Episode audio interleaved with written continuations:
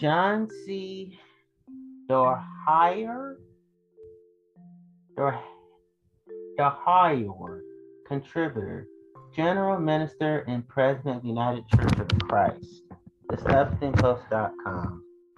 August 17, 2017, 6.51 a.m. East Coast time. Updated August 21st, 2017. Is the white church the Antichrist? Is the white church the Antichrist? He asks again.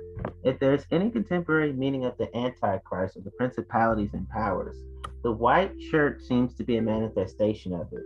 That is a quote from James Cone's 1969 work, Black Theology and Black Power. I read it in 1986. I read it in 1986 while I was preparing myself for a life of ministry in a largely white church. That book, along with its companion piece, also by Cone for My People, convinced me that while I was not going to leave the white church, I was going to devote my unearned privilege within it, calling it to address its ongoing investment in whiteness. Without a clear commitment to telling the truth, about the impact and manifestation of white power and white privilege within the church and within the culture because of what the white church fulminated with both sins of commission and sins of omission. What Cone wrote about it would remain true. If there is any contemporary meaning of the Antichrist, the white church seems to be a manifestation of it. There have been attempts on the part of the white church to distance to I'm sorry, there have been attempts on the part of the white church to distance itself from its racist origins, racist legacies, racist preachers, racist ideologies, racist theologies, racist biblical texts, racist congregations, racist choir laws, racist pulpits, racist church leadership, racist donors, racist funders, racist in the pews, racist tithes and offerings, racist love offerings, racist ministries, racist houses of worship, and racist practices. Current evidence suggests that those attempts are woefully inadequate. As racism continues to infest our culture, white churches throughout the land remain fully complicit in a variety of ways, with a resounding and somewhat remarkable silence that suggests its ignorance of the persistent injustice of racism. The persistent injustice of racism, I repeat again, with a weariness that emerges after trying but failing to end racism with a cynical resignation that exceeds that nothing we do is going to matter anyway, or with outright blatant racist ideologies that distort Christianity into something truly ugly and utterly abhorrent. The latter was on full display in Charlottesville, Virginia this past weekend. It is not enough for white leaders like me and the church I serve to differentiate ourselves from any brand of Christianity that looks or sounds like the hatred espoused by Nazis and white nationalists and racist bigots like the ones who surrounded the church on Friday night, where both Traci Blackmon and Cornel West spoke. Not enough for us to distinguish ourselves from those carrying torches and chanting blood and soil, and rendering the local police force obliged to hold the worshipers inside the church until they could secure their safety and remove them without threat of terror. No easy task, this. No easy task, this. I say again, giving the mob mentality that had erupted and given the legacy of church burnings and murders that their ilk are known for. Hell no. It is not enough for us to say that is not what we stand for because our current iteration of the church and of the faith it espouses is replete with its own form of white supremacy that manifests itself in a myriad of offenses that include silence in face of overt acts of white terror, failure to address it, failure to address the epidemic of white cops killing black victims of their profiling, insufficient, inadequate, and tepid responses to the continuing manifestations of American racism, which include mass incarceration, the so called drug war, educational imbalances, gerrymandering, housing discrimination, the distribution of wealth and jobs along clearly racial lines, a lack of critical insight into the impact and manifestation of a white privilege evident at every level of the white church and the almost universal acceptance of Jesus as a blue eyed, blonde, white man. Every eruption of public manifestation of race hate is another invitation to the white church to put bodies on the front lines to combat a system that they clearly still benefit from being a part of. The Rodney King verdict, the O.J. Simpson trial, the shooting of Trayvon Martin by a vigilante, the murders by police of Michael Brown, Kendrick James, and Freddie Gray all demonstrate a clear division between the responses of black community leaders and white church leaders. Every one of these moments was an opportunity for white rage to stand in solidarity with black pain, and it didn't. And it didn't. Our words never enough to end racism. And even when on the side of justice, only serve to indict us as co conspirators in the ongoing perpetuation of systems of injustice and oppression that we remain inextricably connected to. Whenever racists like the ones who assembled in Charlottesville gather, they use what they believe about their distorted views of Christianity as both a weapon and a shield. They use the cover of groups like Christian Identity to justify their perverse and destructive hate speech, imagining that what they do and say is in keeping with, if not a fully obedient response to, the teachings of Christianity. More moderate and progressive Christians deplore that, but don't really mobilize anything close to a collective, organized, and successful effort to disown it. Brian McLaren recently wrote in a reflection on his trip to Charlottesville for the Nazi rally. In it, he writes, We Christians in particular need to face the, the degree to which white Christianity has failed grievously, tragically, unarguably failed to teach its white adherents to love their non white neighbors as themselves. As an elected leader of historically white denomination that has been struggling through the decades to live more fully into its de- declaration to become a multiracial, multicultural church, I am fully and faithfully committed to eradicating our lingering addiction to white privilege and to leveraging our full capacity as an agent for racial equity.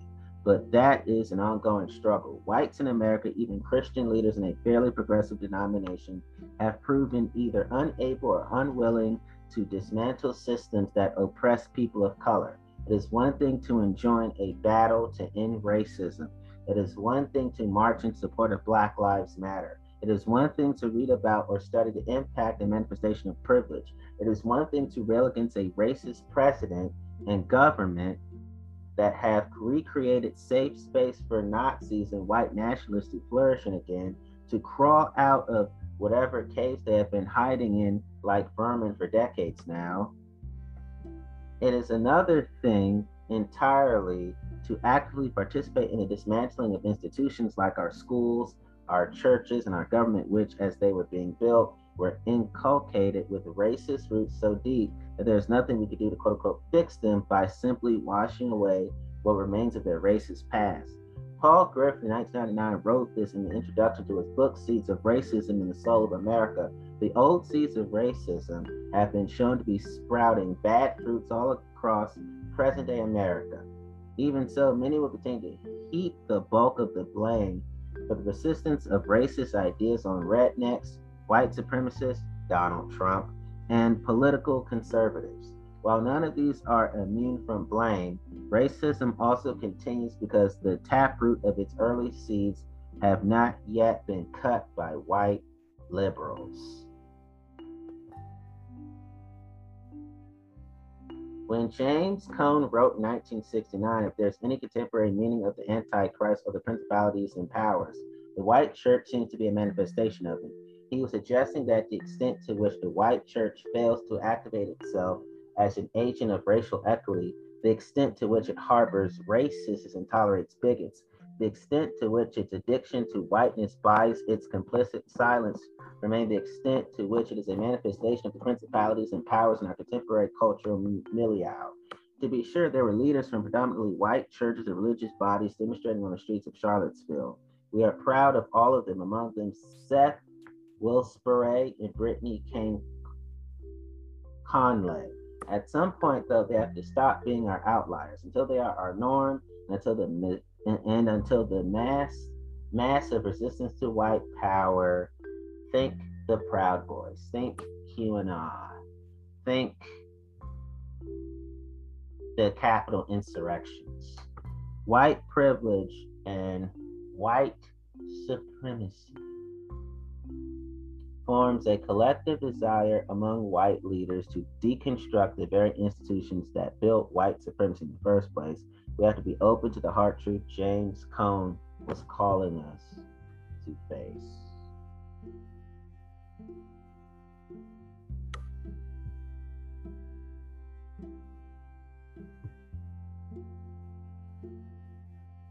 Auburn, auburnseminary.org.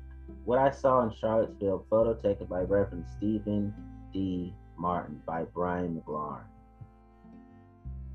As I wrote last week, I accepted an invitation from the Charlottesville clergy to come to the city the weekend of the Unite the Right rally to join them in witness against white supremacy, neo Nazism, racism, and associated evils, which are counter to both the Christian gospel and American democracy.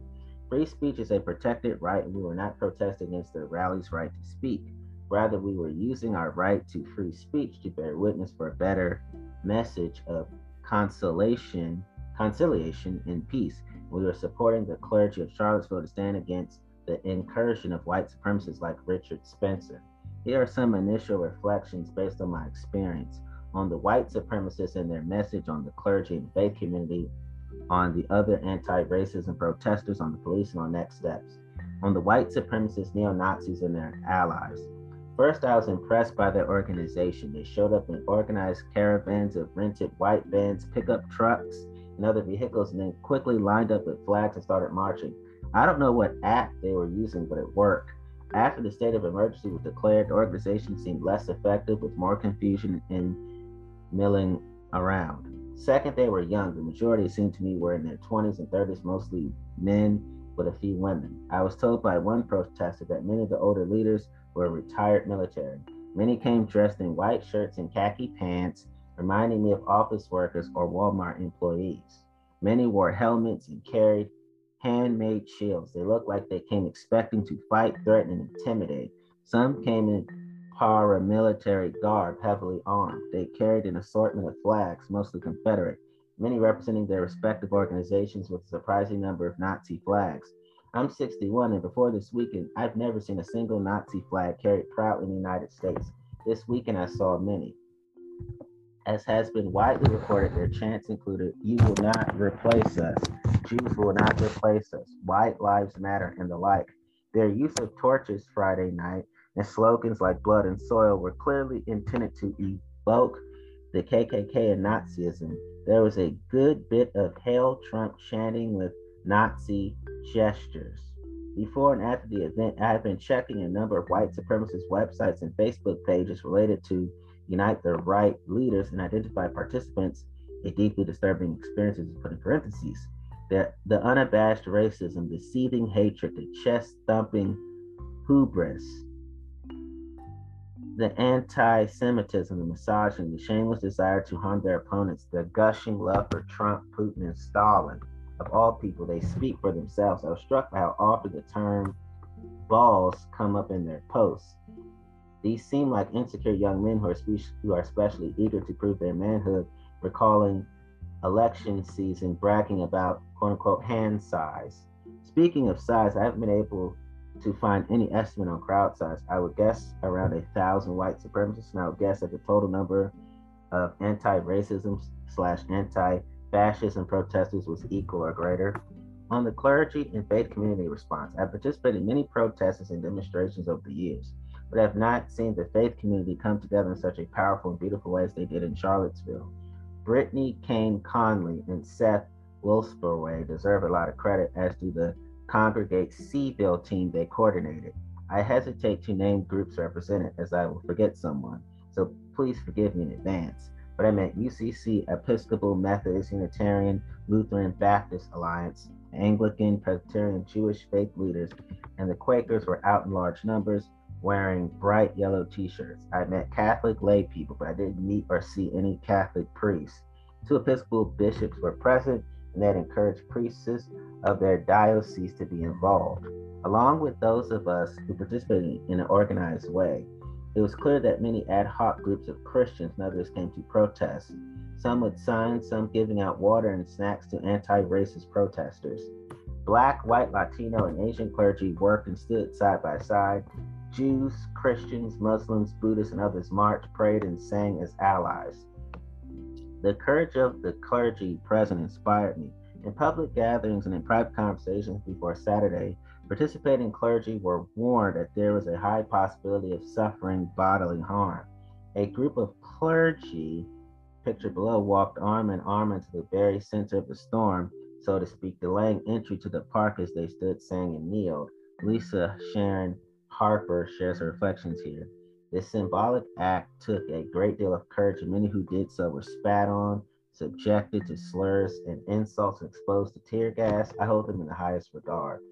Other clergy and faith leaders out among this group marched to a park, participated in a rally, and then dispersed to several locations, including a Methodist church a block from, from Emancipation Park, where we helped medics, sang, and held signs as a message to white supremacists and Nazi marchers provided water and other support to anti racism protesters. When the rally was disbanded by the police, many of us responded to reports of skirmishes and sought to de escalate tensions. When the white supremacist terrorist driver ran into anti racism protesters, many of us were nearby. We ran together to the scene where we ministered to the injured and supported their loved ones.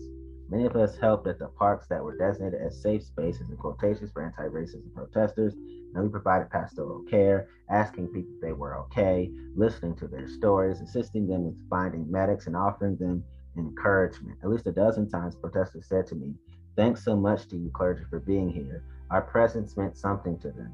I come from a tradition that doesn't I come from a tradition that doesn't normally use vestments, but I was glad that clergy garb made faith leaders visible in this circumstance. On the other anti-racism protesters, along with Congregate C'ville, there were other groups protesting the message of white supremacy and Nazism. I was deeply impressed with the Black Lives Matter participants. They went into the middle of the fray and stood strong and resilient against vicious attacks insults, spitting, pepper spray, tear gas, and hurled objects. It's deeply disgusting to see BLM, Black Lives Matter, be vilified on Fox News and other conservative outlets after watching them comport themselves with courage in the face of vile hatred this weekend. There were several anti fascism groups whose exact affiliations were not easy to ascertain. I was moved by young I was moved by one young woman from one of these groups at the scene of the killing. She stood on a milk crate and shouted, This is a paraphrase, people, this is hard. This is heartbreaking to see our neighbors lying in the street severely injured. But we must realize what's at stake when Nazis and white supremacists, white supremacists want to take control of our country. We must not be intimidated, but be more committed than ever to stand against them. There was no call to violence or revenge, only a call to resist. There was no call to violence or revenge, only a call to resilient resistance. I was also deeply impressed by UVA students I met. The group of young men and women that stood up to the torch carrying marchers on Friday night had amazing courage. Their fellow students, their parents, and all of us should be proud of these young leaders. Not all of the group shared a commitment to nonviolent resistance in the tradition of Dr. King. I saw a few groups of protesters who, like the Nazis and white supremacists, came with handmade shields and helmets. I heard reports that some of these groups used pepper spray on the white supremacists who are also using pepper spray sticks and fists on them, on the police. Considering the number of guns present, it is amazing that no shots were fired, and the various police forces gathered deserve a great deal of credit for this. The local and state police had a huge challenge on their hands, and their task was very difficult. In my fields of observation, they did not seem present to intervene quickly when skirmishes broke out. They seemed to stay back in the background. Perhaps this was intentional, strategic for reasons I don't understand. Be that as it may, I couldn't help but think about the contrast between the hands off way heavily armed white supremacists were treated by police in Charlotte and how unarmed African Americans, other demonstrations have been beaten and arrested around the country over the years, or how unarmed Native Americans were treated at Black Rock a few months ago. The, that contrast is haunting itself, an expression of white privilege. On next steps, the young age of many of the white supremacists and Nazis suggests two things to me. First, that young white people are being radicalized in America today, radicalized to the point of using the ISIS tactic of killing people in a car. And second, that this problem isn't going away fast, especially if radicalizing influences continue or increase their activities among younger generations. What does this mean? First, it means that white mothers, fathers, grandparents, wives, husbands, sisters, brothers, children, and pastors need to speak up when their loved ones are being radicalized. Every white American family needs to realize that radicalization isn't simply something that happens in the Middle East, it is happening today in Ohio and Kentucky and Florida and Virginia. Make no mistake, these are radical groups seeking to unite and fight together. In addition, clergy around the country must prepare now for what in addition, clergy around the country must prepare now for when an event like this comes to their area, which may be sooner than they think. I understand that Richmond has already been targeted for another such rally in a few months. Just as male mammals seek to mark territory, these human groups seem determined to maintain their markers of white supremacy, namely statues and flags associated with the era and culture of slavery. Their oddly ambiguous slogan, You will not replace us, seems to mean you will not replace our white supremacy. All of us, especially people of faith, need to proclaim that white supremacy and white privilege and all other forms of racism and injustice must indeed be replaced with something better. A beloved community where all are welcome, all are safe, and all are free. White supremacist and Nazi dreams of apartheid must be replaced with a better dream. People of all tribes, races, creeds, and nations learning to live in peace, mutual respect, and neighborly and neighborliness. Such a better world is possible only if we set our hearts on realizing the possibility. We, we Christians, in particular, need to face the degree to which white Christianity has failed, grievously, tragically, unarguably failed to teach its white adherents to love their white, to love their non-white neighbors as themselves.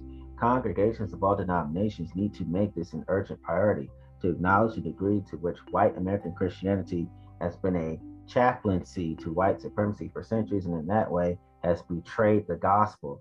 Our Christian leaders need to face the deep roots of white Christian supremacy that go back to 1452 and the doctrine of discovery, and before that to the tragic deals made by fourth century bishops with Emperor Constantine, and before that to the rise of Christian anti Semitism mere decades after Jesus. This tenth season of our history needs to be quite literally a come to Jesus moment for Christianity in America. Along with this theological and spiritual work, we have very urgent practical work. We have very urgent practical work to do, including one, preempting the continuing development of white supremacist, Nazi, and fascist groups through preventative measures. Through preventative measures, two, building relationships among groups that oppose racism and Nazism, both religious and secular. Three, improving planning and coordinating among these groups. And four, addressing the ways that white supremacists and Nazis are seeking to use us as foils to win over conservative people through fear and division, which is the strategy behind Unite the Right. What is needed in all these areas and more will be the subject of many conversations in the coming hours, days, and weeks. Brian D. McLaren is author, speaker, activist, and public theologian. He's the author of The Great Spiritual Migration and an Auburn Senior Fellow.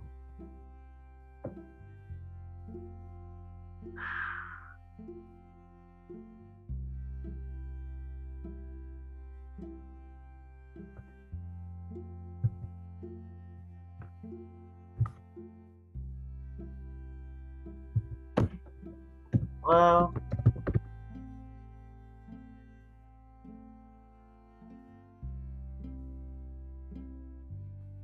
this is what I'm thinking. I'll tell you what I'm thinking after I just found the article. This last one, y'all. Will America pick up its cross? Lisa Sharon Harper, August 14, 2017. On Saturday, August 12th in Charlottesville, Virginia, I was faced with a choice. Would I pick up my cross? Jesus warns his disciples if anyone wants to become my followers, let them deny themselves and take up their cross and follow me. For those who want to save their life will lose it, and those who lose their life for my sake and for the sake of the gospel will save it. Mark chapter 8, verses 34 to 35. Just before walking onto the street, organizers of the Charlottesville Clergy Call walked us through the changing dynamics of the situation. There would be four times more white nationalists in Charlottesville than previously projected. One quarter of the clergy they thought would be there actually showed up.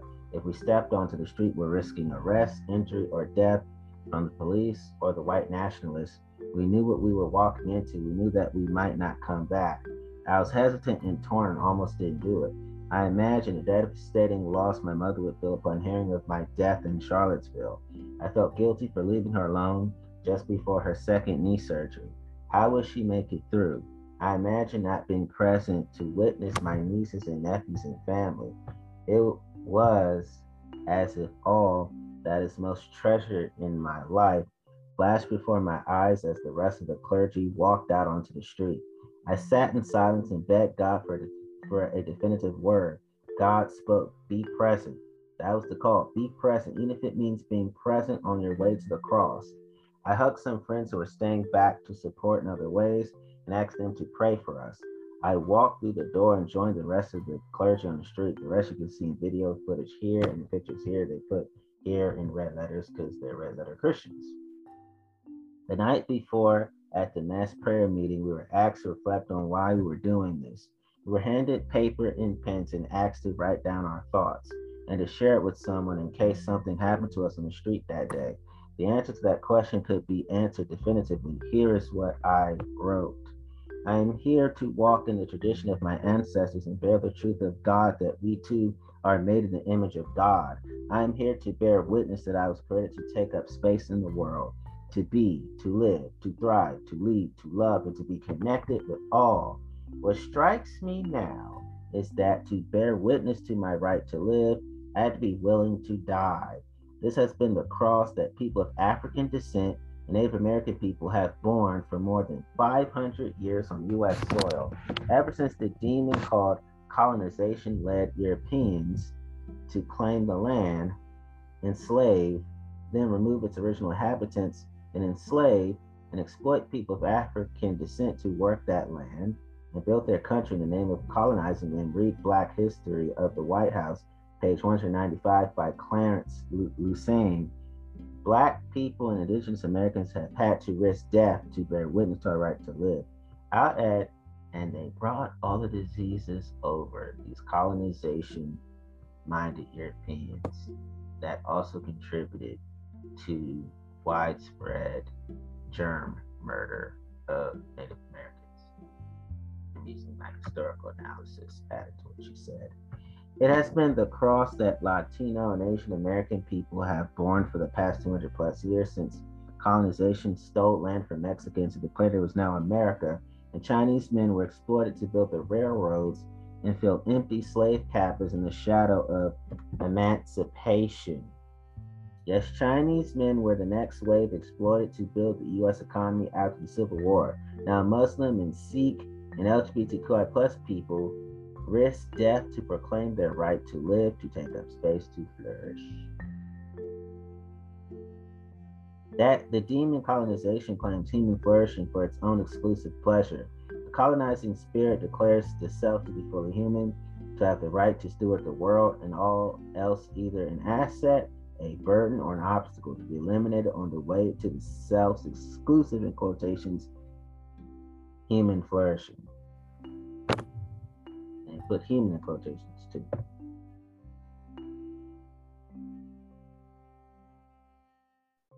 Colonization is the soil from which our nation sprung. Colonization's truth and rightness are the underlying assumptions upon which our entire way of life rests. Colonization created the political construct of race itself for one purpose to secure the exclusive right of dominion for folks deemed white by the state Colonization's logic morphed from British taxes to black poll taxes and plantations converted to prison farms, to Nixon's war on drugs that criminalized heroin, primarily a rich white woman's addiction, and then focused police in black neighborhoods to disrupt the black vote and secure a new generation of free black labor to build military weapons and sue Victoria's Secret undies for 40 five cents per day. The logic of colonization led to the genocide, removal, and missionization of Native American peoples. It led the U.S. government to break every single treaty it ever made to the Native people of our land, snatching land it promised Native people that would they would hold in perpetuity. Standing Rock was such a land until the white supremacist president, Donald Trump, authorized a pipeline to run straight through ancestral burial grounds rather than disrupt white neighborhoods.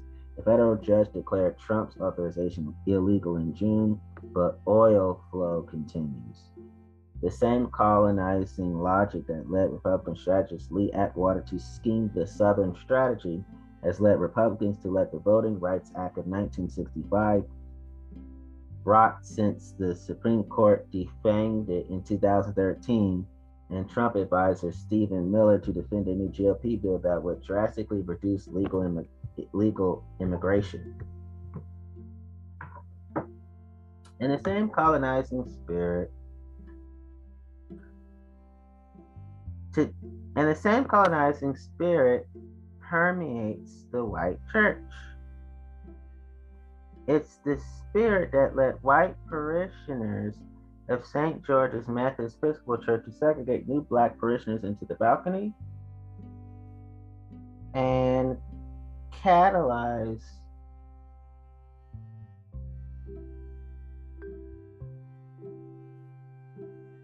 Absalom, Jan- Absalom Jones and Richard Allen to lead a walk out of St. George's to establish St. Thomas African Episcopal Church and the African Methodist Episcopal Church, respectively.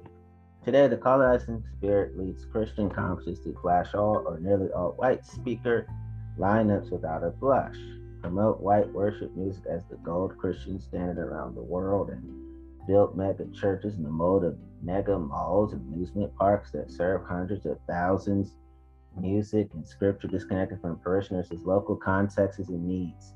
This is the spirit that led the majority of the entire white church to vote for a, I'm just going to say it, devil or demon, if you will, who promised to take our country back. We can't get around it. The spirit of colonization drives white America, always has, and the church is no different. Trump is an antichrist. The thought is in my head, and I felt the need to speak it. This truth nearly drove me to despair today as I poured through the tags and messages from well meaning white evangelical leaders. They are not evangelical because that's an insult to evangelicals like Harriet Tubman, Frederick Douglass, Sojourner Truth. I'm done.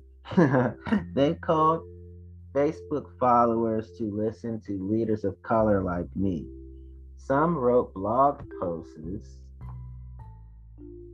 distancing themselves from Trump and outlining steps Christians can take to fight racism. Others simply shouted encouragement on Twitter, and it was appreciated. But tears fell from my eyes three times today when I asked myself one question Will their followers vote differently next time? Will my friends as followers vote in a way that ends mass incarceration and modern day prison slavery next time? Will they vote in a way that welcomes immigrants to our nation and gives undocumented people a way to stay and thrive? Will they vote in a way that preserves the economic safety net for poor people and moves healthcare further, providing healthcare access to long, healthy life for all? Will they vote in a way that makes Congress protect every American's right to vote? I knew the answer. I know the answer. They won't. Why? Because when talking about the gospel, my white evangelical friends tend to leave that stuff out. In the evangelical worldview, if it's gospel, then it's essential. If it's not gospel, then it's extracurricular. So exploitation of people and voter disenfranchisement of people and breaking up families through mass deportation is extracurricular. And facing down the colonizing spirit in the white church is well extracurricular.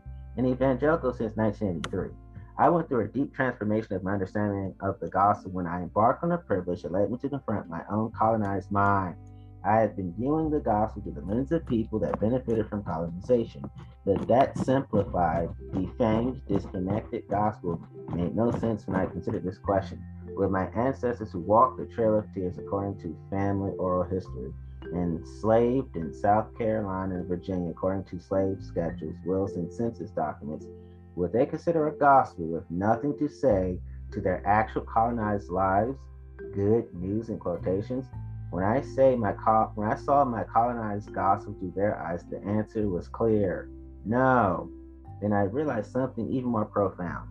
Every word of every book in the scriptures written by a person who was colonized under threat of colonization by empire.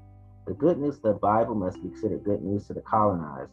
One thing gives me hope the cross, which was originally an instrument of persecution for those who dared to denounce colonizing empire. The cross stands at the center of our faith. The cross calls us to renounce and denounce any spirit that would lead to marginalize, that would lead us to marginalize, minimize, ignore, exploit, or erase the image of God among us. Denounce those spirits, indeed. It calls us to choose loss because we serve ourselves at others' expense. The cross calls us to deep interrogation of our hearts, our theology, our daily practices, and all assumptions that lead to the crushing of the image of God on earth. Pick up your cross and follow me, Jesus said. The only hope for our nation is that Christians will listen to Jesus. This article is reposted with permission from Auburn Seminary's Voices blog.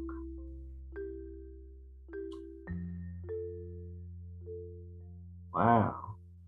And I'm going to read her bio.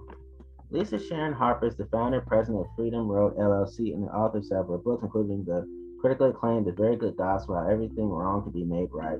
Ask why she does what she does. Lisa's answer is clear so that the church might be worthy of the moniker Bride of Christ. Through preaching, writing, training, network development, public witness, Lisa on Auburn Senior Fellow engages the church in the work of justice and peacemaking. She's named number five of the top 13 women to watch in 2012 by the Center for American Progress and Work 2013 Faith and Justice Leadership Award by the National Black Women's Roundtable. She formerly served as the Chief Church Engagement Officer at Sojourners. Wow. All I can say is everything I just read to you was confirmed to me um, through the memories of being in white churches in Leesburg, Florida, when I was an undergrad student at Beacon College. I saw white Jesus in bed with Tucker Carlson. I saw white republicanism dominating the pulpit preaching. I saw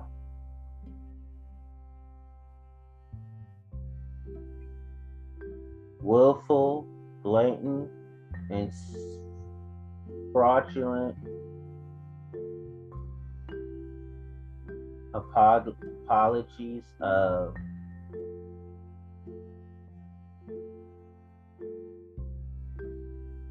not understanding black life and what it means to be a black human in this world.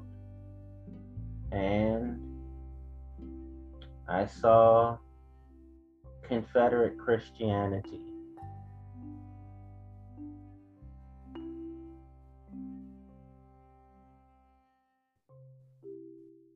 So I'm very thankful for all of these articles.